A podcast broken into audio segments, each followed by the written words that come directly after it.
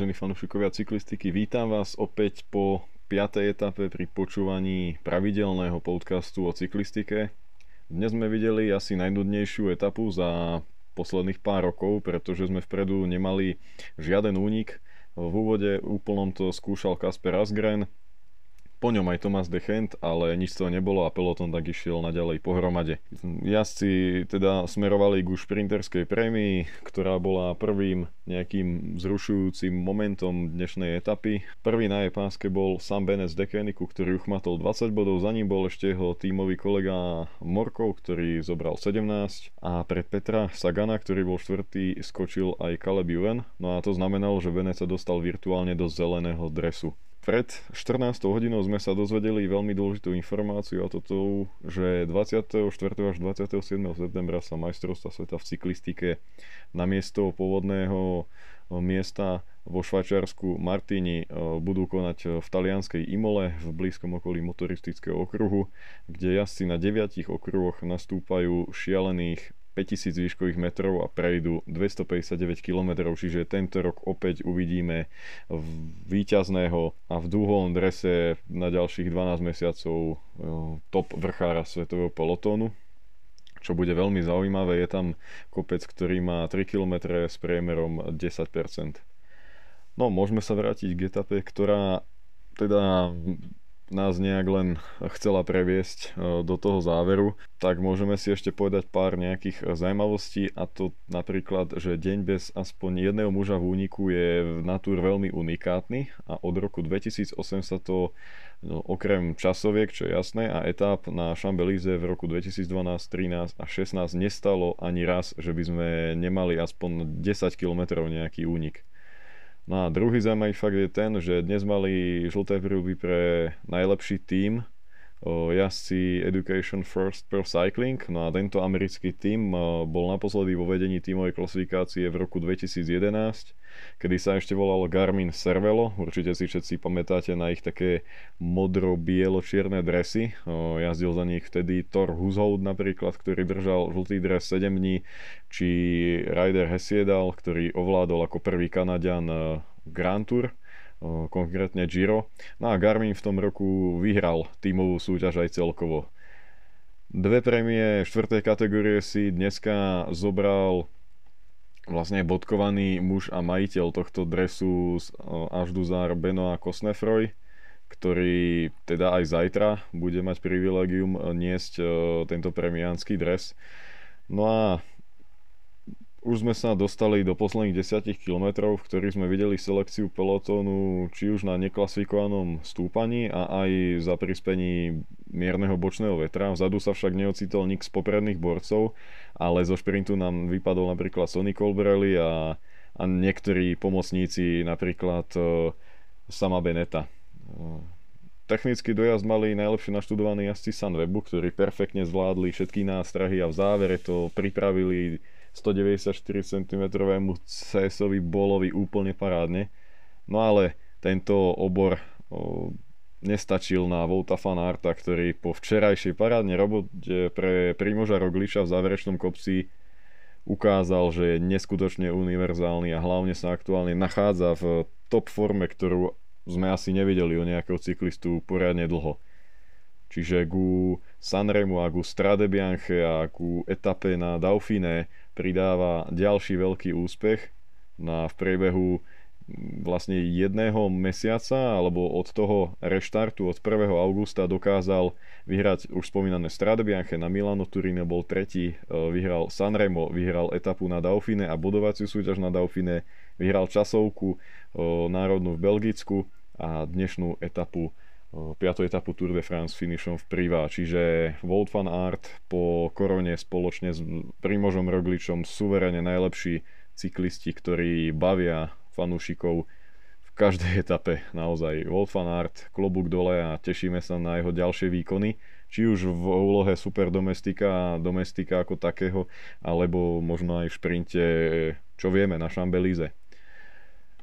No, druhý teda spomínaný SES bol tretí Sam Bennett, hneď za ním bol Peter Sagan, ktorý teda stratil zelený dres e, a do ňoho sa zajtra oblečie práve dnes tretí Sam Bennett, ktorý sa stal prvým Írom vo vedení tejto súťaže od syna Kellyho. Ten ho mal pred 31 rokmi a vlastne syn Kelly to je slavný šprinter, ktorý bodovačku vyhral 4 krát na Tour de France. Najdôležitejšia vec dnešného dňa sa však odohrala až niekoľko minút po dojazde, pretože sme sa dozvedeli, že Julian Alaphilippe stratil žltý dres a to z toho dôvodu, že líder pretekov si zobral z auta tímového občerstvenie menej ako 20 km pred cieľom, čo je zakázané a dostal automaticky 20 sekundovú penalizáciu a do žltého dresu sa tak obliekol Adam Yates, ktorý ho bude hájiť v zajtrajšej etape. Tá môže zase vyvrcholiť e, nejakou bitkou práve jazdcov na celkovej porade, ale na druhej strane je veľmi reálne, že by sa prvý raz v tomto ročníku Tour de France mohol radovať aj únik. Pozor si asi musia dať hlavne na prémiu prvej kategórie, ktorá je ešte pred tým záverečným stúpaním. Tá je veľmi strmá a hlavne v druhej polovici sú tam pasáže ktoré majú nad 10% a dokonca celé 3 km majú 10 či 11% sklon. Takže Julian Alaphilippe už nie je v žltom a sám povedal, že ak teda takýmto štýlom stratil ten žltý dres, tak nech to tak je, no ale že zajtra je ďalší deň a bude sa ho nejak snažiť získať späť. Určite je to veľká rana pre nás všetkých, pretože toto nikto asi nečakal, ale priznám sa, že vlastne keď e, sa prechádzalo, tuším, nejak pár kilometrov pred cieľom cez takéto neklasifikované stúpanie, tak som si všimol, že na, z pohľadu nášho na ľavej strane, teda na pravej strane pelotónu v smere ich jazdy o, e, si niekto bral občerstvenie, no a práve to bol o, e, Julian. Takže Julian Alaphilippe si bude musieť získať žltý dres nazad, podobne ako minulý rok, kedy ho stratil na jednu etapu a vlastne si ho zobral hneď na ďalší deň od Giulia Cicconeho streku nazad. Takže opäť ďalšia zaujímavá zápletka pre zajtrajším finále, ktoré teda sa môže aj vďaka tomu, že Alain Filip stratil žltý dres troška otočiť a Dekenik môže kontrolovať tú situáciu tak, aby sa aby sa finišovalo vpredu medzi uh, tými borcami na celkové poradie a Julian v tom uh, poslednom stúpaní do cieľa Mont Aigual, ktoré má uh, len 4% v priemere, akože tam bude patriť medzi veľkých favoritov. No a bude mať šancu zobrať si nejakým štýlom späť žltý dres, pretože ešte aj na spomínanej prémii, ktorá, nás, ktorá je pred cieľovým stúpaním.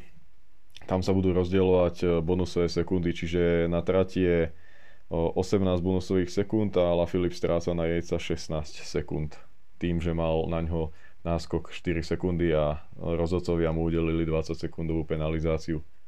Takže toľko k dnešnej a zajtrajšej etape. No ešte nevypínajte podcast, pretože dnes sa to konečne udeje ako som eh, v predošlom dieli informoval, že už čoskoro sa môžete tešiť na prvého exkluzívneho hostia eh, v podcaste o cyklistike, tak dnes mám tu čest privítať v našom a vašom podcaste bývalého mechanika Bora Hansgrohe, aktuálne mechanika českej repre eh, mladého 22-ročného Jakuba Dušta. Takže vítam ťa. Ahoj, ja ťa zdravím, zdravím všechny fanoušky.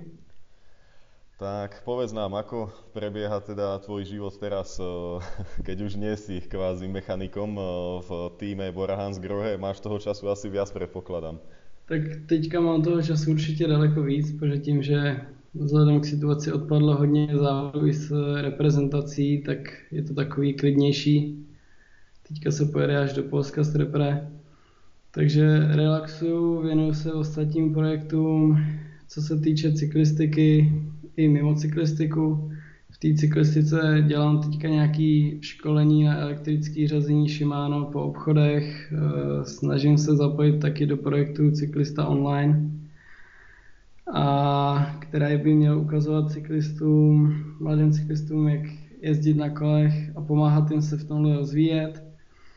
Takže snažím se zapojit do různých projektu, abych z té cyklistiky nevypadnul a k tomu se věnuju vlastní firmě.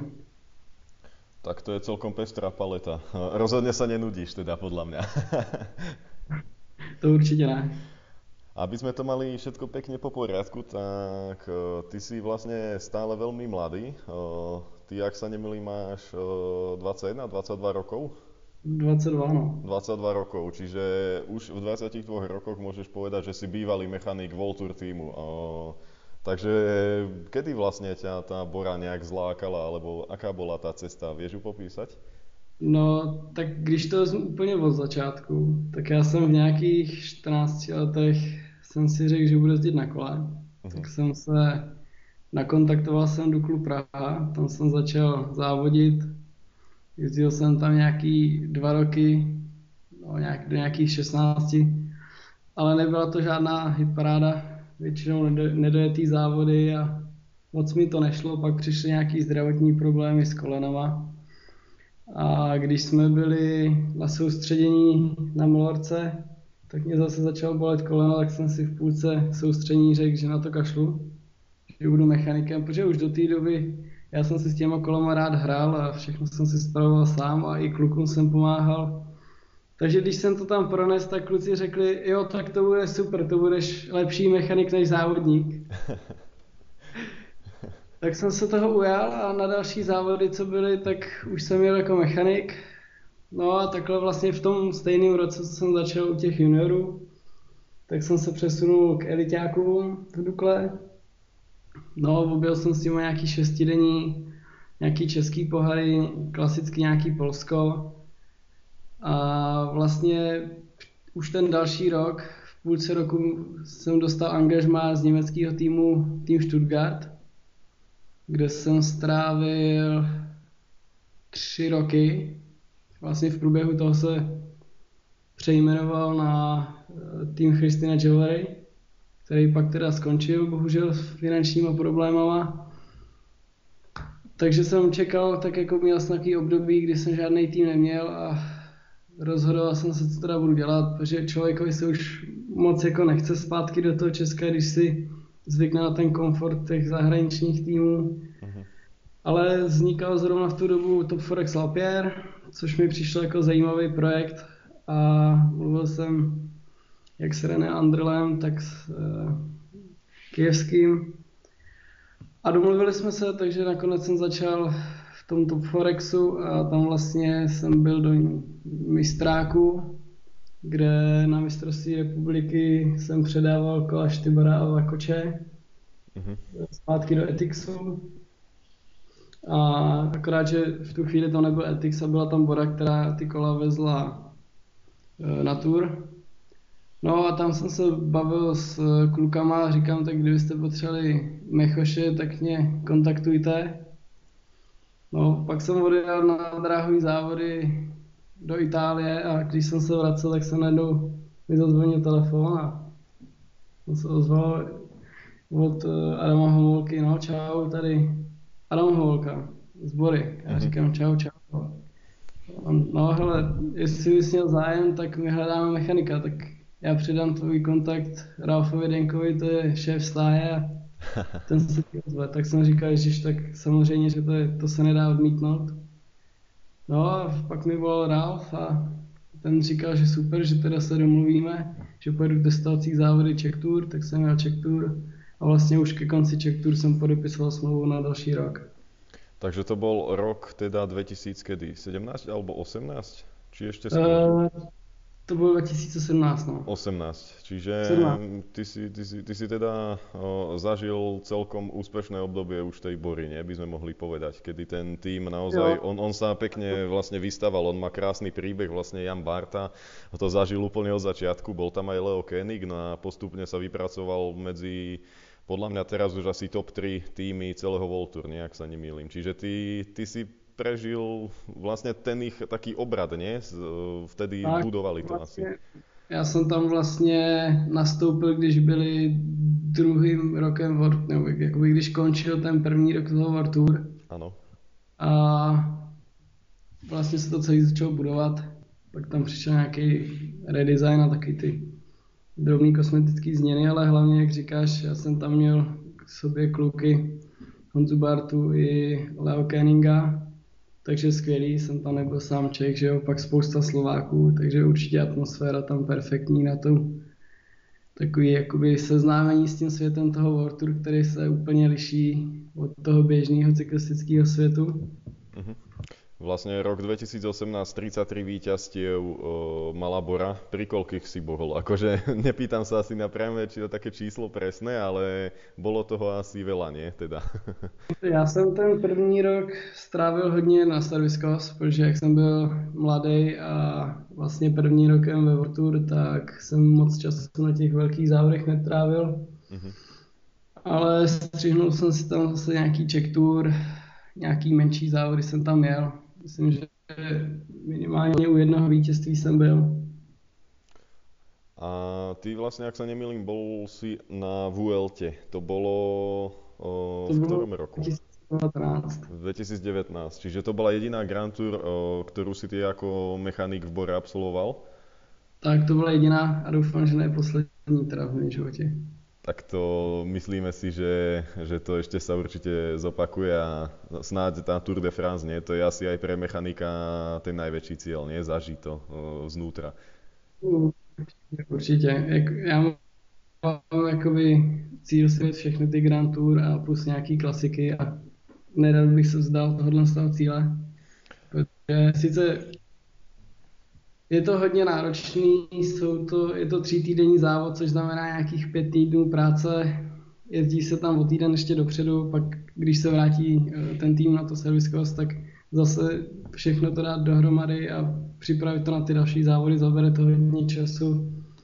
Je to tam nervózní, ke konci závodu už jsou ty závodníci unavený, vystresovaný, taková napjatá situace, ale je to jako určitě perfektní zážitek a strašně bych to přál každému fanouškovi cyklistiky, aby prostě tohle mohl zažít, protože to je tak strašně jinečný zažít tu Grand Tour zevnitř toho týmu, kde 20-30 minut před startem jsme v tom autobuse a ještě se bavíme s těma závodníkama a je to prostě úžasný, no.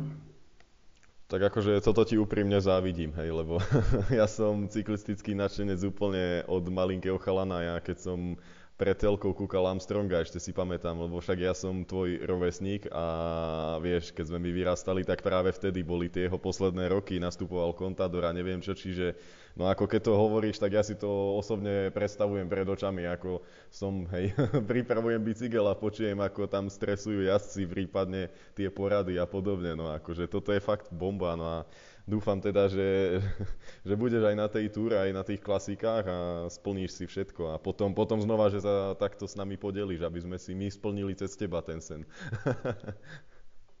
Já takhle, jak o tom mluvím, tak taky úplně se vracím zpátky na tu, tu a úplně to vidím zpátky před očima. No. To akože, to ti verím, no. To, to sú, to, sú jedinečné veci. No. To, to určite. No a rok 2019, rok 2019 tá Bora vtedy akože hviezdila. Tam ste boli po Quickstepe, tuším asi aj druhý najlepší alebo najúspešnejší tým na Voltur, takže to bola asi no, bomba, nie? 2019, že jsme byli druhý, druhý, no, no jsme byli tak to akože fakt to, tam vlastne na Vuelte vyhral etapy Sam Bennett, takže tam si zažil asi teda veľké úspechy, no. jo, jo, tam to bylo úžasný, to bylo úžasný, protože tam jsme vyhráli pár etap a ta atmosféra, nedá se to popsat. I ten pocit, je to prostě týmový vítězství, cyklistika je týmový sport, když vyhraje etapu jenom jeden, Mm-hmm. Celý ten tým prostě se na tom podílí, ať ty mechanici, maséři, direktoři, závodníci, je to prostě týmový vítězství a je to úžasné to slavit. A keď sme už pri tej Grand Tour, o, hovoril si, že by si doprial každému to nejak zažiť tak vznútra. V čom je to, lebo asi teda si sledoval cyklistiku aj v telke, keď to tak porovnáš, že z toho pohľadu diváka, ono dneska sa dokážeme vo vozovkách dostať úplne ďaleko, hej, pomocou Instagramu a neviem čoho. Ale kde je taký ten najväčší rozdiel, ktorý si ty našiel, že keď si tam bol, alebo je, je niečo také iné, že, že si si myslel niečo a keď si bol v tom dianí, tak proste si bol prekvapený z toho, že to fakt funguje takto? Uh, tak tohle úplně ne, protože já tím, jak už jsem nějaký ty závody měl odjetý s tím World týmem předtím, tak jsem jakoby věděl, jak to funguje. A oni i ty Grand Tourové závody fungují v podstatě stejně, akorát je tam víc fanoušků, víc materiálu, víc prostě lidí se točí kolem toho týmu. Ale jinak je to v podstatě furt ten samý závod, jenom je to delší a náročnější. Ale co je asi největší rozdíl, tak je ten, že jako fanoušek se člověk nedostane do toho týmového auta, nedostane se do toho autobusu, nepokecá si s těma klukama před tím startem, potom dojezdu hnedka. A asi tohle je největší, no. A být tam s tím týmem.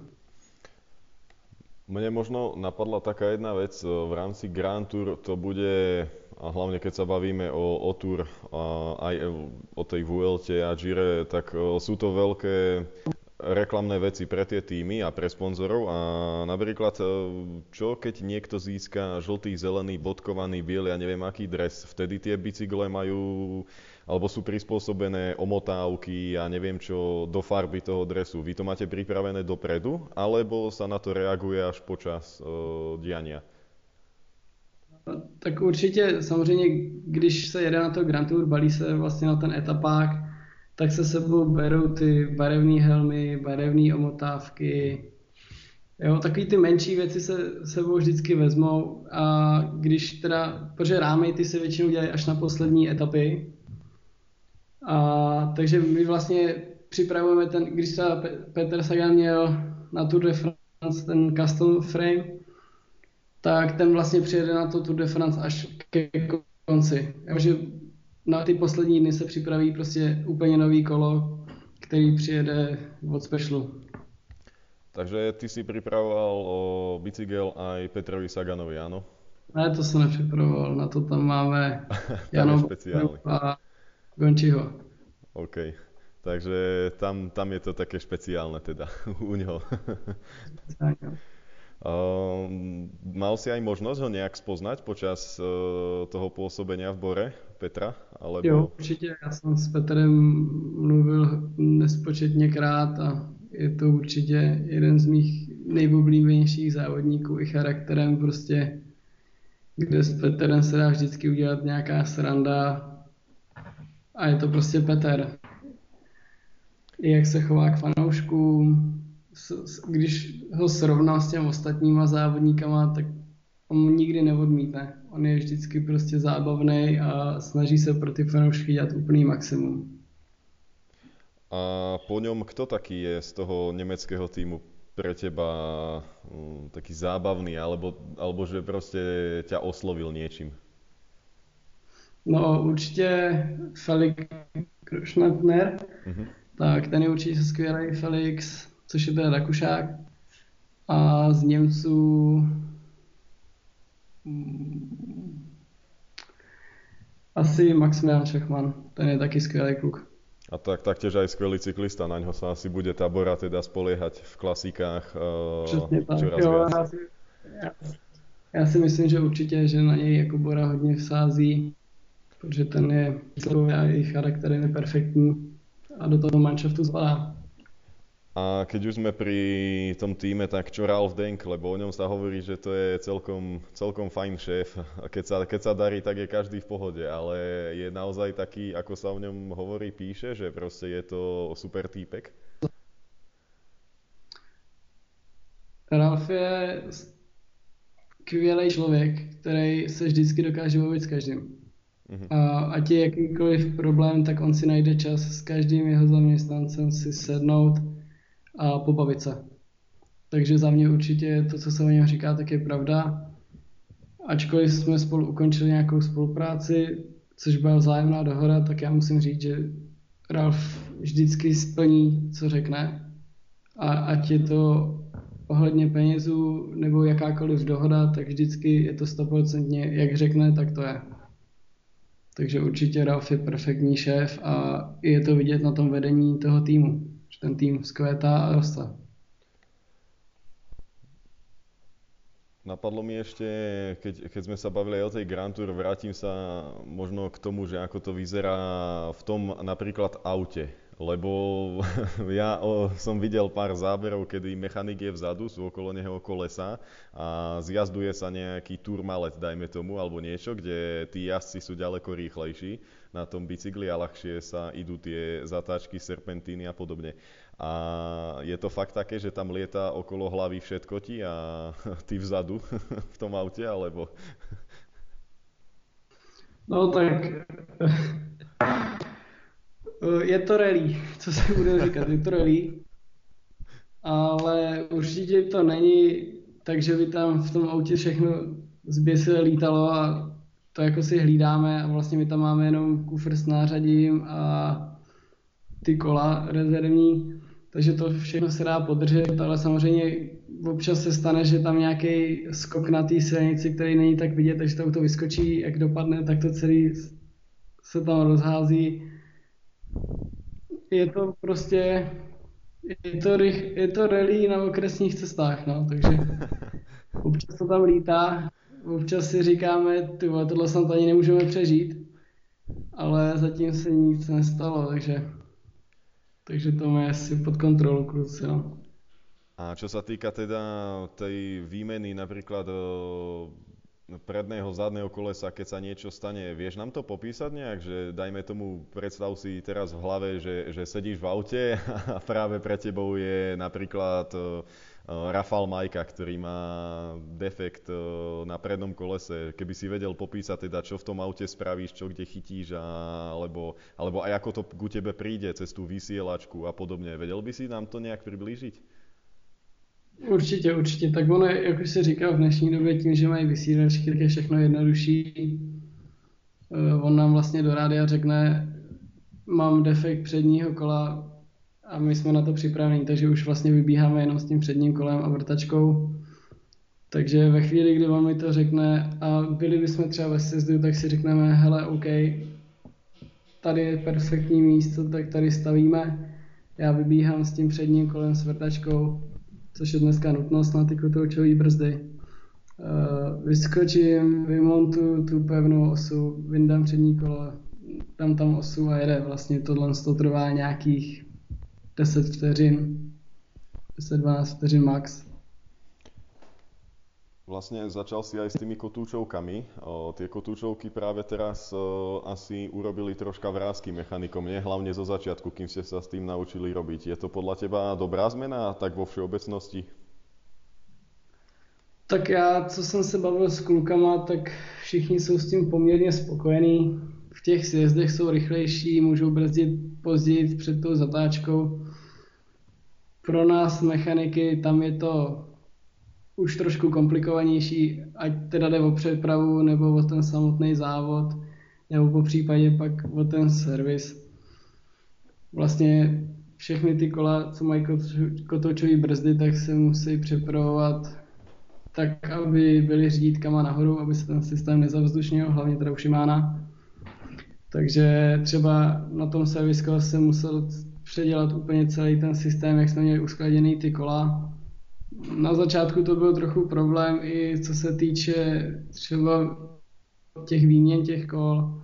Jak na to člověk nebyl zvyklý, tak si musel prostě na to převyknout, ale teďka bych řekl, že výměna kola může být i rychlejší než, eh, než u té rávkové brzdy. Jo, hlavně třeba u toho, u toho předního kola, kde vždycky byly takový ty zobáčky, kde se to muselo víc vytočit ten upínák, tak teďka vlastně tohle vůbec člověk neřeší, dá tam kolo, zastrčí osu vrtačkou a tím to je dotažený a jede se dál. No. A vy trénujete mechanici podobne ako vo Formule 1 napríklad tieto výmeny, alebo, alebo vlastne to už máte za tie roky tak nachytané a naházané, že proste netreba to nejak pilovať? Netrénujem, netrénujem. Já si myslím, že každý z mechaniků vymění za ten rok desítky defektů, takže tohle to máme a za celý život jsou to možná stovky, takže tohle to máme natrénovaný a když třeba byl ten přechod na ty kotoučové brzdy, tak to bylo takový jako OK, tak jak to budeme dělat? Tak začali jsme samozřejmě normálně imbusem, to jsme kroutili prstem dokola, říkali jsme si, ty vole, to trvá prostě strašně dlouho. Tak jsme to udělali vrtačkou a pak vlastně to začali dělat všichni vrtačkou, tak jsme říkali, tak jako funguje to, tak tak budeme používat. Takže netrénuje se to, je to tak nějak vžitý. Možno ešte mi napadla jedna vec. Mechanici, vy určite nejak spolupracujete v rámci aj tých ako medzi tímových vzťahov, pretože tá cyklistika, ako si ty spomínal, je to taký tímový šport a zároveň je to veľmi taký gentlemanský šport, ak teda z môjho laického pohľadu by som mohol povedať že vlastne tam to funguje na takej kamarádskej pomoci. Teda ak sa mýlim, no tak ma oprav, ale, ale predpokladám, že tie týmy navzájom vy si kvázi viete aj do istej miery pomôcť, lebo čo sa stalo dneska tebe, sa môže stať zajtra aj tomu druhému týmu. Je to tak? Tak, přesně tak. Je to vlastně, jakoby uh, nefunguje to, ani to není dovolený, že by jeden tým mohl pomoct druhýmu.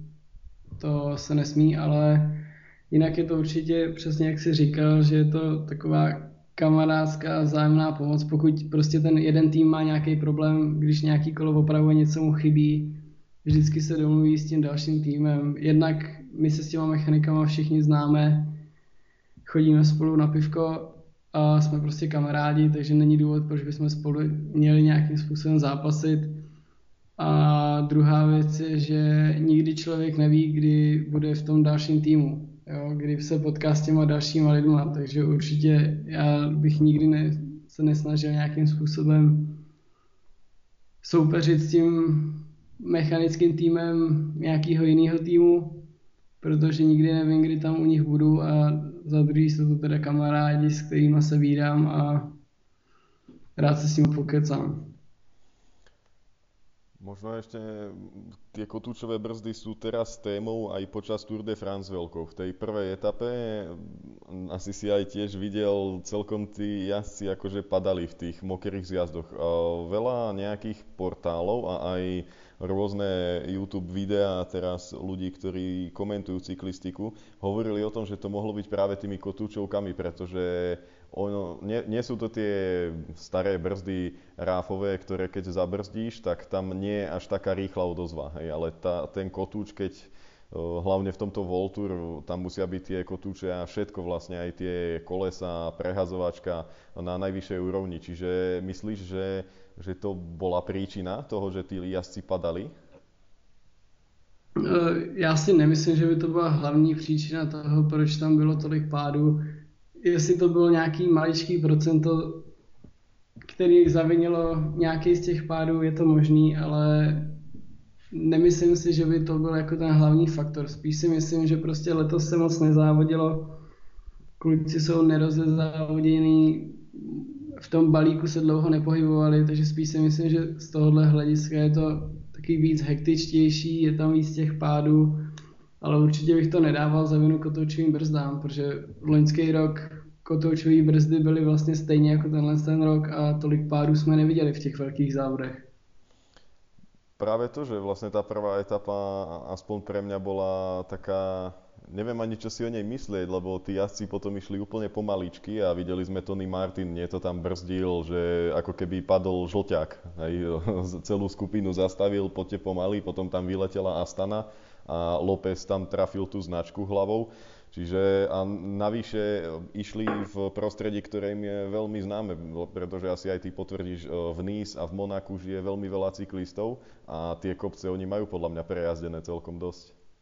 Jasně, určitě, jako to, tam jednak se tam pořádá hodně závodů, takže uh, oni to mají fakt najetý tím víc bych neřekl, že je to způsobený kotoučovými brzdama. Jednak teda oni na těch kotoučových brzdách trénují, takže jak říkáš, všechny ty sjezdy mají najetý i na těch kotoučích.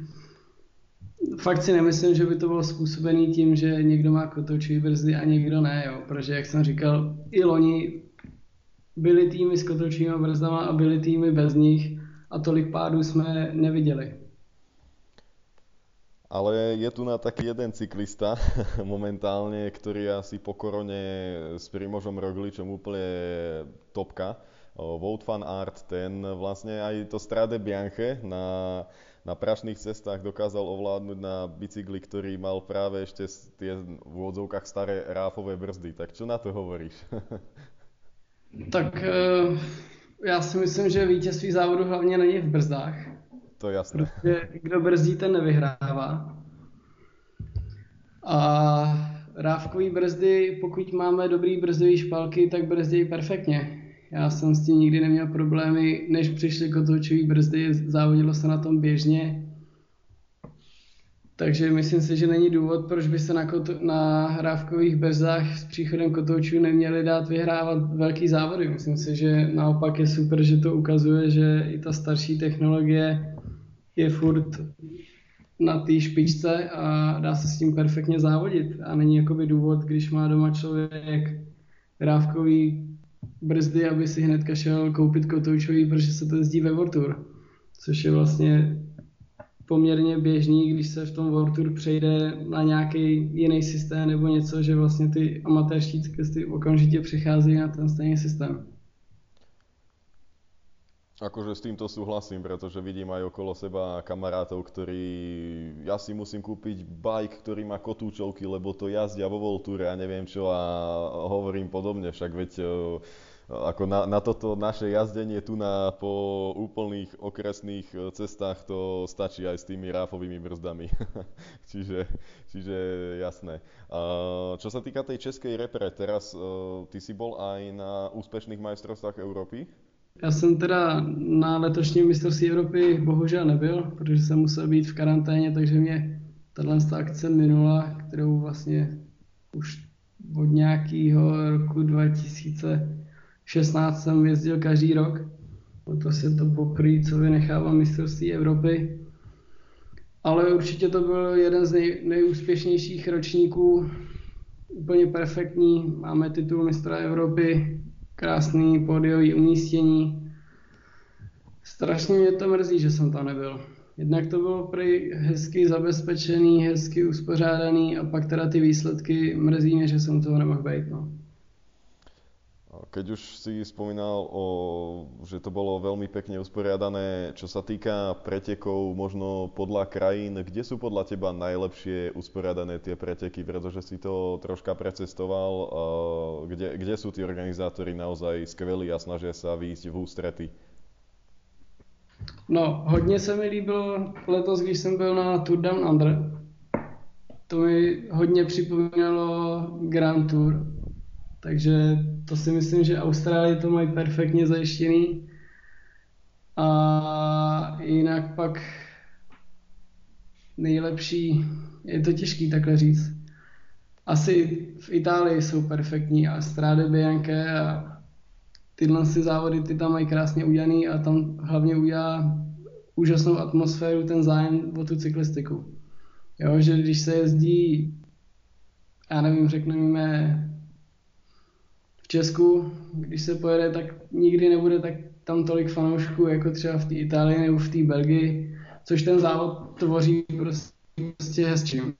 No to, to je jasné, ako aj, aj jazdci veľmi radi majú Giro Italia práve kvôli tomuto, že Taliansko je aj, čo sa týka o, ubytovacích kapacít, o, hotely sú tam lepšie ako na Tour. To myslím, že vôbec nie je žiadne tajomstvo, že Giro Italia je lepšie po tej nejakej z tej, po tejto stránke ako, ako Tour. Môžeš to potvrdiť, či, či rozprávam nejak do vetra? Určitě, určitě.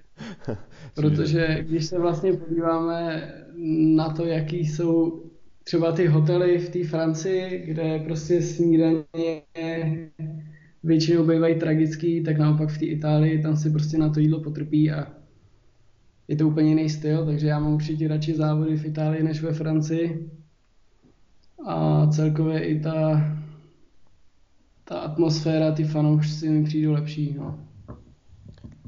Ty keď si bol na španielskej Vuelte, tak si teda zažil aj tie ich ikonické 25-percentné stúpania. to musí byť asi celkom masaker aj pre mechanika, nie? Tie prevody tam dobre zvoliť a neviem čo a potom ide tá etapa a znova dáme iné prevody. čo, čo k tým stúpaniam povieš, lebo tie sú tam naozaj akože šialené. Je to tak, je to tak, no vlastně tam, tam je to každou etapu něco jiného, takže tam se téměř každý den přehazovali pře, kazety, jak převodníky, kazety. No, hodně tam bylo mění a hrání si s těma převodama a kolikrát se nám stalo, že třeba večer jsme připravili nějaký převody ráno, přišel ještě direktor a říkal, že to teda přihodíme, uděláme to trochu jinak, takže se zase museli všechny kole předělávat. Je to tam ostrý, no. Já jsem nějaký etapy jsem jezdil eh, vyloženě před, ještě před závodem, abych prohlídnul tu trať, kde jsou díry, jaká je silnice, odkud fouká takový. A musím říct, že ty 20% stopáky, že je to jako síla a nechtěl bych to teda na kole. A keď už uh, hovoríme o tých stúpaniach, uh, myslím, že ani v tom aute to nie je v tej rýchlosti takej pomalej moc príjemné. ísť, ísť za tými cyklistami 3 týždne, uh, v tých zjazdoch je to, to rally, ten adrenalín, uh, tá zábava, ale čo, je, čo keď sa ide naozaj pomaly ten celý deň? Nie je to také ubíjajúce? Tak když se jde, když se jede pomalu po rovině, tak je to dobrý. To se ještě furt jede pomalu nějakých 55, 50 ale jakmile se najede do těch kopců, tak je to prostě strašný, tam se furt zastavuje, jo, rozjíždí se to, zastavuje, cuká to, je to strašný, jo, je to nekomfortní, teďka většinou ty cesty jsou úzký, takže když se něco stane, těžko se tam dostává dopředu v té koloně, je to takový hektický, Možno, ak by som troška zabrdol do Bory teraz podpísal Nils Polit, výborný klasikár. A Peter Sagan tam má zmluvu ešte na rok. Aký je tvoj osobný pocit? Čo bude s Petrom Saganom? Bude pokračovať v Bore, alebo aká je jeho budúcnosť? To, to sa ťa pýtam ako, ako fanúšika cyklistiky. Nie nejak, že by som teraz vyzvedal, že si, že si z toho prostredia týmu, alebo bol si tam. Čiže úplne je tvoj názor. Ale Vůbec nevím. On je Petr v tomhle dost takový nevyspytatelný. Na jednu stranu vyhrál si kde co se dá, má malý dítě. Nedělal bych se, kdyby se chtěl věnovat synovi, ale na druhou stranu by mě vůbec nepřekvapilo, kdyby dál pokračoval. Protože on je určitě milovníkem cyklistiky a naplňuje ho to, takže na jednu stranu Nemůžu si představit, že by v tom pelotonu nebyl, na druhou stranu úplně bych pochopil, kdyby z toho odešel. S tím, že on by určitě neodešel z cyklistiky úplně. On, jeho si bude Specialized držet ještě roky, takže určitě můžeme počítat s nějakýma Petr Sagan, Grand Fondo a takovýhle charitativní akce, možná nějaký menší exibiční závody, někde ho vždycky potkáme, si myslím. Ale říct, jestli závodit bude nebo nebude, to si myslím, že jediný, kdo může říct, tak je Peter, možná jeho manažer. Samozrejme. Možno keď ešte sme pri Peťovi Saganovi, na tých pretekoch je teda on tou najväčšou celebritou medzi tými cyklistami, to asi o tom nikto nepochybuje však. Ale čo sa týka po ňom, je tam niekto taký výrazný, že, že si si to všimol, že jasné, nie je to Sagan, ale ale tiež strháva nejakú obrovskú pozornosť? Tak určitě třeba na té Vueltě to byl Sam Bennett, který prostě špičkový spurter, v tu dobu už bylo téměř jasný nebo vlastně očividný, že bude přecházet někam jinam. Takže určitě Sam Bennett je taky člověk, který strhává tu pozornost. Uh, jinak tam máme třeba, uh, kdo tam byl ještě takovýhle, on každý, každý ten cyklista si nejde ty fanoušky, který si za ním dojdou, ale Petr je prostě showman, na který se přijde podívat úplně každý. A těžko říct, jestli tam byl někdo. V Polsku to bude Majka s Bodnárem, stoprocentně. A jinak už si myslím, že tam nejsou tak strašně výrazný ikony. V Německu to bude Šachman s Burkhardtem a tím to asi tak nějak končí no, v těch výrazných osobnostech. Čiže dá sa povedať, že tam, kde nie je Peter Sagan, tak tá Bora je kvázi, že má troška väčšiu voľnosť, alebo, alebo práve Peter pomáha aj tým ostatným, že na tej Tour de France teraz sa všetko točí okolo neho a ten eh, Manny Buchmann si možno aj troška odýchne po psychickej stránke, lebo predsa ide na celkové poradie, mal ambície celkom fajn, veď on je asi, teda musí byť sebavedomý človek, keď ide uh, útočiť na top 10, minimálne top 5, ak nie pódium uh, Tour de France, čiže myslí, že to môže aj pomôcť pomôcť, napríklad práve Buchmanovi, že tam má Sagana? Tak zrovna u EMU tam je to stoprocentní, protože vlastně mu určitě pomáhá to, že ta veškerá pozornost těch fanoušků jde za tím Peterem, který na tohle zvyklý, umí s tím perfektně pracovat. Buchman, on je takový klidnější, nemá úplně tak strašně rád ten sociální kontakt, takže myslím si, že jemu vyhovuje, že teďka může být v autobuse a vlastně vyleze z něj až před tím startem, dá pár podpisů a pokračuje. Jo. Neumím si úplně představit, že by měl Buchman zažívat to samé, co tam zažívá Peter. To si myslím, že by ho dost položilo. A keď sme pri tej Tour de France, o, aký je tvoj tip teda? O, kto podľa teba vyhrá celkové poradie a ako skončí Manny Buchman? tak určitě, jakožto bývalý člen Bory bych si přál, aby Buchman zvládl nějaký určitě podiový umístění. Jestli má na toto vyhrát, těžko říct. A celkově, kdo vyhraje u té Tour de France, je to tří týdenní závod, je to těžký takhle odhadovat. Jsou tam výrazný jména, všichni se na tenhle ten závod soustředí a může to rozhodnout vlastně jeden blbý pád nebo i třeba jedna ujetá skupinka, která bude mít výrazný obsazení vepředu a zbytek týmu si zbrzdí peloton. Vlastně viděli jsme to loni, kdy takhle přišel Ethics o žlutý dres. Takže těžko odhadovat takhle v začátcích, jak to dopadne. A čo sa týka zeleného dresu, myslíš, že tento rok eh, prišiel čas, kedy Peter Sagan eh, prehrá, alebo teda kým on dojde do cieľa na Tour de France, tak nemá nikto proti nemu šancu. Či si toho teda názoru, že tá súťaž e, sa proti nemu e, férovo teda nedá nejak vyhrať a hlavne musel by byť napríklad vylúčený, alebo by musel, nedaj Bože, odstúpiť podobne ako keď to vyhral Michael Matthews e, pri, pri jeho diskvalifikácii po kontakte s Cavendishom. Tak já si myslím, že ten zelený dres na tom Tour de France je, on hodně sedí tomu Peterovi i vzhledem k tomu, jak jsou ty etapy poskládané. A další výhoda je, že Petr prostě na tohle to zvyklý a po tomhle tom dresu každoročně jde. Takže já si myslím, že porazit Petra v téhle soutěži je hodně těžký. Nicméně nemůžeme říct, že je neporazitelný. Ale doufám, že to letos zase obhájí. No do lesa. Na začiatku sme spomínali teda, že od teda nejakého marca alebo už pár mesiacov nie si členom Bory, teda si otvorený ponukám, aktuálne pracuješ pre tú Českú repre, chodíš na rôzne preteky, akcie a keby teda si môžeš nejak vybrať, že teraz máš pred sebou všetkých 19 World Tour tímov, alebo teda aj môžeme tam dať aj nejaký Alpecin Phoenix a Matie van der Poola, do ktorého týmu by si veľmi rád išiel, že by to pre teba bola taká bomba. Viem, že asi bral by si pomaly hociaký, ale tak ako majú ľudia vysnívaný tým napríklad v hokejovej NHL, tak máš aj ty niečo také? Mám, mám určitě. Já jsem si od malička sněl o tom, že bych chtěl zkusit, jaký je to ve Sky. Takže kdybych dostal teďka nabídku od Ineosu, tak ji okamžitě přijmu.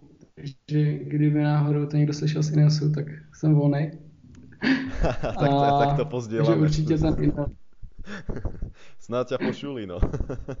Všet, všetci ľudia, ktorí to teraz počúvajú, tak nech označujú tento podcast Ineos a, a že tu máme pre nich tip na, na super mechanika a chalana, pretože oni, oni sú naozaj takí profesionáli, všetko majú do posledného detailu dopracované, čiže tohto by si sa nebal, hej, že je to tam na top, top, top úrovni a všetky veci im tam musia hrať uh, na, do posledného milimetru, podľa mňa.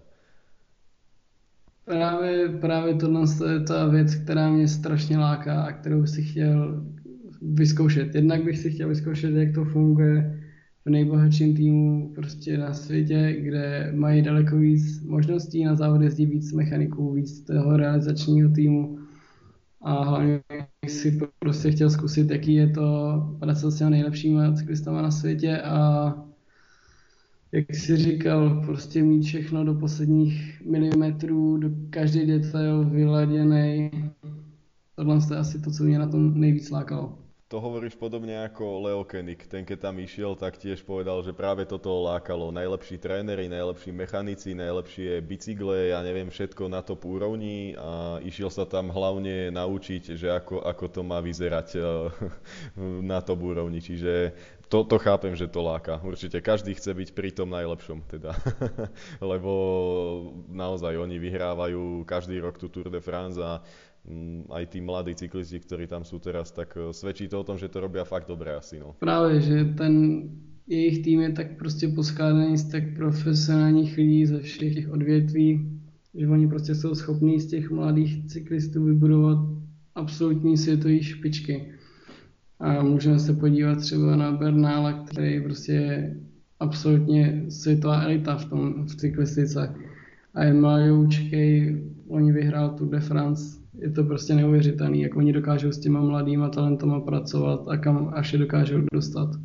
Keď sme pri mladých talentoch, tak e, zdá sa, že česká cyklistika má celkom teraz e, pred sebou zaujímavé obdobie. Bratia Vackovci, vlastne Matias vyhral zlato, Vojtech Žepa jazdil skvele, Pavel Bitner tesne prehral teda to zlato. Tak čo myslíš, blízka sa na top super časy českej cyklistiky? Tak já doufám, že zase budeme mít teďka po nějaký, nechci říct pauze, protože kluci, co jsou ve Vorturu, kteří jsou pro konti týmech, tak jezdí perfektně. Zdeněk Štybar, Roman Krojciger, Petr Vakoroč, všichni jezdí skvěle. Ale myslím si, že určitě by bylo skvělé, kdyby se nám podařilo vychovat teďka nějaký talenty, který by je mohli v budoucnu nahradit a který by zase reprezentovali to Česko ve světě a ukazovali, že máme co, co říct v tom cyklistickém světu. Dúfame aj my teda, no, že uh, nielen Česko, ale aj uh, Slovensko bude zažívať lepšie časy. Myslím, že u vás je to dlhodobo o mnoho lepšie, pretože máte viacerých cyklistov vo Voltur, aj uh, váš tým Elkov, Kasper a aj Top Forex napríklad, to sú týmy, ktoré skvele fungujú. Elkov patrí medzi top týmy mimo Voltur a Pro Conti ak nie je lepší ako väčšina pro konti tímov, no ale u nás na Slovensku to moc e, nefunguje. Okrem Petra Sagana a jeho kamarátov, ktorí sú v Bore, tak akože žiaľ to tu moc nejde. No tak dúfam, že, že sa to nejak nakopne a budeme mať aspoň niekoho, lebo ten Peter ak skončí, tak ja sa bojím, že slovenská cyklistika akože nebude o nej vôbec počuť. No. Já taky doufám, že se najdou ty talenti, ať teda v Česku, tak na Slovensku, který by mohli pozdvihnout a ukázat, že i takhle malý země, jako jsme Česko a Slovensko, mají co říct v tom sportovním světě. A doufám, že zase budeme mít někoho, který prostě nás bude takhle reprezentovat skvěle, jako je to Petr Sagan, Zdeněk Štybar, Roman Krojciger a spoustu dalších skvělých cyklistů, který máme Česku, tak na tom Slovensku. Posledná otázka, taká z dielne fantasy príbehov. Čo hovoríš na to, keby vznikol československý Voltur tým s českým alebo slovenským majiteľom? väčšina jazdcov by bola Čechov a Slovákov, pretože myslím, že by sa to dalo poskladať. Myslíš, že, že by to bolo nejak možné, alebo je to úplne science fiction? Já myslím, že je to krásná pohádka ale nejsem si jistý, jestli je v Česku vůbec možný tohle zrealizovat. Bylo by to strašně komplikovaný. Nejsem si úplně schopný to reálne predstaviť, jak by to fungovalo. Super, takže toľko z mojej strany. Ďakujem ti teda, že si si na nás našiel čas. Bolo to pre mňa úplne super naozaj, ja som si pred očami predstavoval, ako meníš defekt, ako som na Vuelte a sledujem z toho auta cyklistov v tých strmých stúpaniach a podobne. Takže ja ti ďakujem za tú takmer hodinku super rozprávania o cyklistike. Vážim si to, že si si našiel čas. Já chci strašně poděkovat moc za pozvání a doufám, že si zase popovídáme, až se mi splní sen a budu vám moc povyprávět o Tour de France.